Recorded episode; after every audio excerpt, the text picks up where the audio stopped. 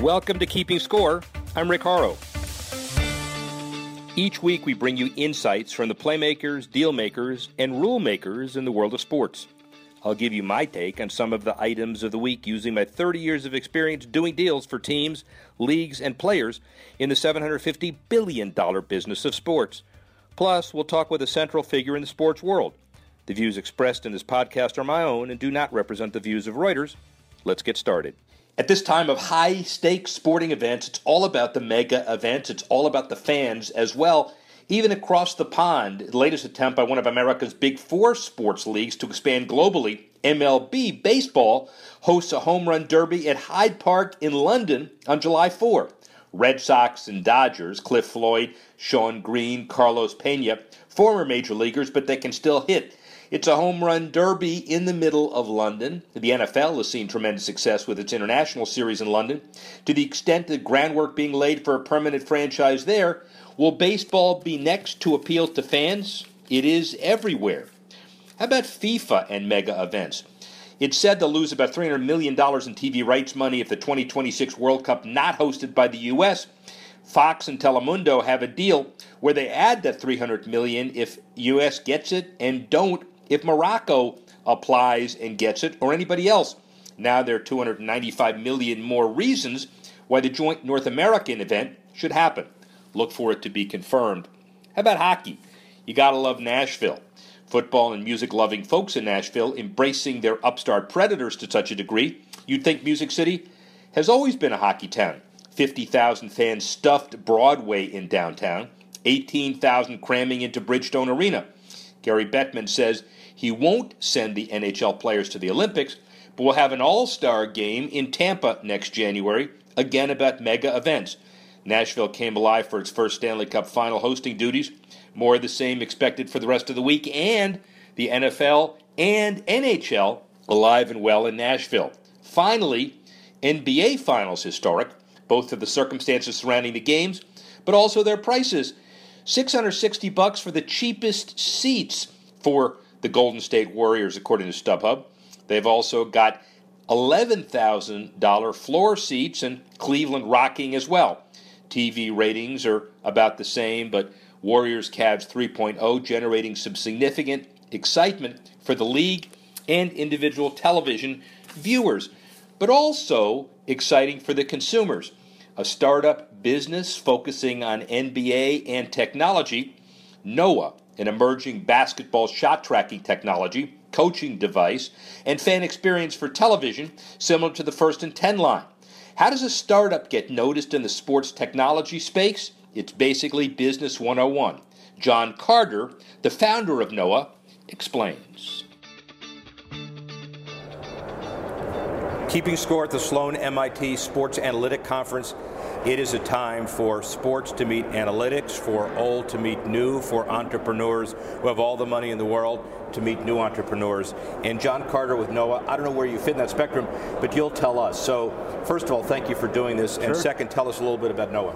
Sure. Well, we have a company that uh, have a product being used by several NBA teams, uh, quite a few uh, college and high school teams, that we track the basketball. So we uh, we track the ball. We can tell things like entry angle, ball position within the rim. I can tell you if a shot goes eight inches deep and two inches to the right. And we also know where the shot came from. So now we're able to, to generate these really unique shot charts and be able to help pinpoint why a player is missing shots. So historically, uh, there's been a lot of tracking around whether the shot scored or not. There's been a, not been a lot of uh, data around why did it make, why did it miss, and so that's where we come into the picture. And he's a marvelous entrepreneur, and he's got a great entrepreneurial staff because he comes from Brooklyn, but being in the SEC, ACC country, he's got that fake Southern accent. That's not the case. If you can have a basketball device, you better be in basketball country. That's correct. And so, the interesting thing about your uh, business, as I understand it, is that ShotLink has become an indispensable part of golf, and clearly the first to 10 line, an indispensable time. You can't watch television mm-hmm. without it. Yeah. Is your technology more of a television aid for fan enhancement? Is it more of a scouting device? Is it a combination? Is it more of a statistical development device? Is it a combination of all of that? We, we have intention to reach all those areas you just explained, but at this point, early on, it's about training and data tracking. Uh, but we do have every intention of making this data available uh, for, for media. Uh, we think there's a lot of, you know, when, when, for example, commentators have little meaningful comment about why a player's struggling in that particular game, we can tell them that. Yeah, so, some of them uh, make it sound like they know what they're doing, but they clearly don't. so a free throw coach can use your scouting information to try to teach a player how to release the ball better, et cetera, et cetera. Exactly. That, we through, through, all the research, we determine what is what is the ideal entry angle, uh, what is the ideal entry depth. There is a significant number of basketball players, even at the professional level, that struggle just because they do not get the ball deep enough in the basket. And so we measure all that precisely so a player knows exactly what they need to do to improve. So the first proof of concept is to identify a significant niche and define it. Sounds like you've got it. This is a business show for business oriented people. Where do you go? How do you get from that point to actually a ongoing, functioning, revenue, secure, big company? Well, it's and a, where are you in that stage? Yeah, it's a, it's a fairly tough process, as you know, as you just defined. Um, but uh, we have been around for a little while, so we had a, an older two-dimensional system that we sold quite a few of those. And so when we introduced this new product in the summer, that's a really complete product, uh, we had a lot of those relationships to go back to. So we already have a half a dozen NBA teams uh, using the product. We already have you know 15 20 division one colleges and probably 100 high schools so that was just for the fall and uh, we obviously will be pursuing that heavily uh, this year. But we are a data service provider, so we don't really sell equipment. We go in and install equipment, and then we provide the data back to those to those teams. How do you differentiate in a mass situation like this? You believe in your product quite sure. clearly, sure. but the challenge is to get people to understand what the point of difference is and see the reality of it. Yeah, right? yeah, it is. It, it is a challenge. We don't, honestly, for as far as all the people out there, we don't have direct competition. Uh, we do have 16 issued patents uh, in the space that we operate in, um, but uh, but we do compete with people for, you know, there's only so much that you can attach to a team. So, yeah. you know, uh, as far as technology, there's wearables, there's all types of things now, and so we have to convince these, uh, you know, these teams that our technology is appropriate, and we're going to help, we're going to make them better. Your background? Uh, I'm an engineer. Uh, and I'm, you, of course you are. I, sure. I should, have known. yeah, I'm an Auburn mechanical engineer, but I've, I've always I've also uh, founded and ran a software company. So I'm a I'm also a basketball nut. So I grew up playing basketball and uh, and follow the game. Always follow the game very closely. So. Um, so this was a good fit for me. A re- uh, eureka moment. So you're sitting there and you're dabbling with this, and you're saying, "Man, this is interesting." Then you dabble a little more and you say, "Nobody else is doing it." At what point did those paths cross and say, "I'm going to do it"? Well, pretty early. Yeah, uh, had to. Yeah, right. pretty early because, you know, when a when a player is struggling, one of the things about shooting a basketball, a player can't see their own shot, and that's the reason so many players shoot the ball flat and they have no idea what they're doing, and the coach will say, "Hey, you're shooting the ball flat," and the player doesn't really believe it. And so this uh, this generation of players, the, the most common quote I get from coaches, whether it's a middle school coach or an NBA coach, is this generation of players, they trust technology. So a coach can tell a player, you know, you're shooting too flat or you're shooting short, and but when it's measured by a computer, by a piece of technology, they tend to uh, to buy into it better, which is kind of interesting. And then your next step, obviously, is to get some seed money and investment dollars. Tell that story a little bit again for the business audience. Well, we're, we're really fortunate. We've got uh, uh, we've got a group of angel investors that have been great for us. So we've not had to. Uh, um, you know, we, have just been really fortunate. We've got a great group of investors that have supported us when we needed it, and uh, and we will likely raise some additional capital uh, within the, the, next 12 months or so. A good answer that a lot of people around here would have liked to say as well.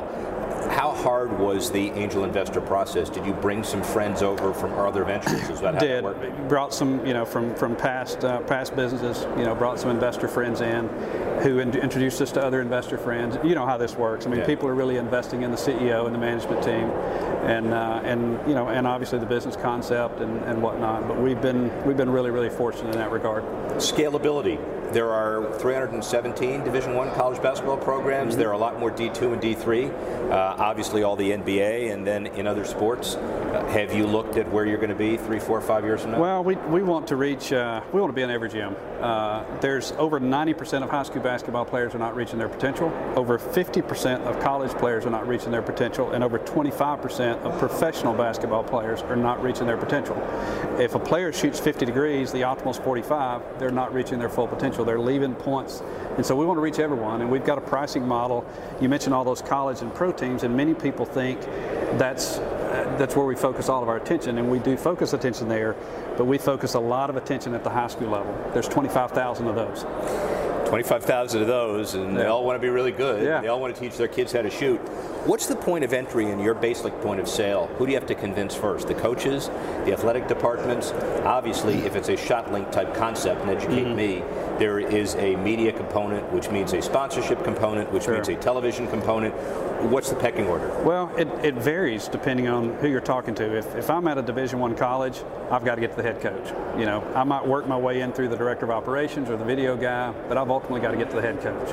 Um, at the high school level, we not only have to get to the, the coaches, but we also have to get to the boosters and parents. Yeah. So we do a, uh, a free on-site demo and clinic that our sales reps scattered all over the country. They'll go in, do a little clinic, they'll invite the parents and boosters, and that, that's how we get them done there. Uh, but it varies. It really varies depending on the you know who you're who you're after two audiences I want you to speak to, and then we're done. You can go out and sell all you want to. First audience are the aspiring students out there who want to be like you, mm-hmm. want to be like her, want to be like you. What do you tell them? Be ready to work extremely hard. Uh, you know, it's uh, a, a, lot of uh, you know, we've been at it for a little while, so you, you have to really stick with it. And uh, there's a lot of entrepreneurs that uh, that get in there and things don't go quite as well as they'd hoped.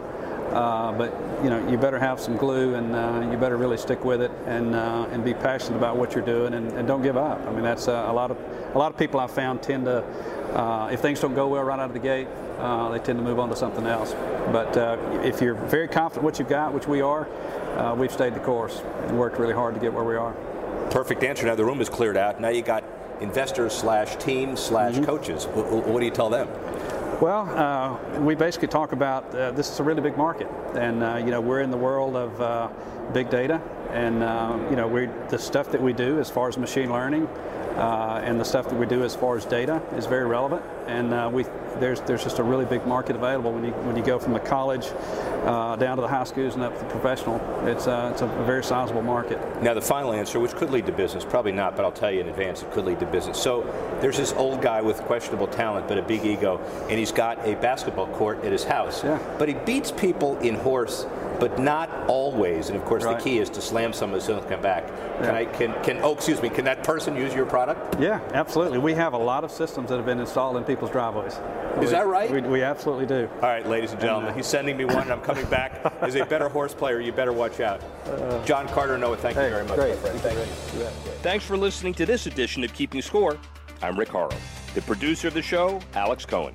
Associate producer, Bethel Habte. Assistance provided by Tanner Simpkins and Carlos Waddick and the executive editor of Reuters Digital, Dan Colarusso.